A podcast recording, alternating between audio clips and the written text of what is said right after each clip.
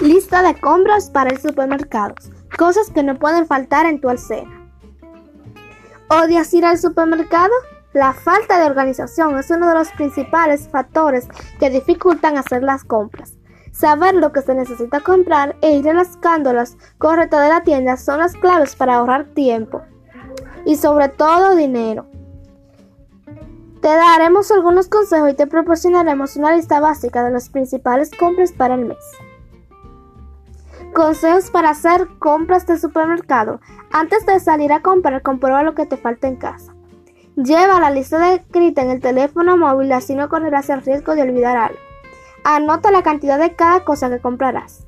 Calcula el valor de cada cosa que comprarás, así no correrás el riesgo de gastar de más. No vayas al supermercado con hambre, pues comprarás lo primero que se te cruce.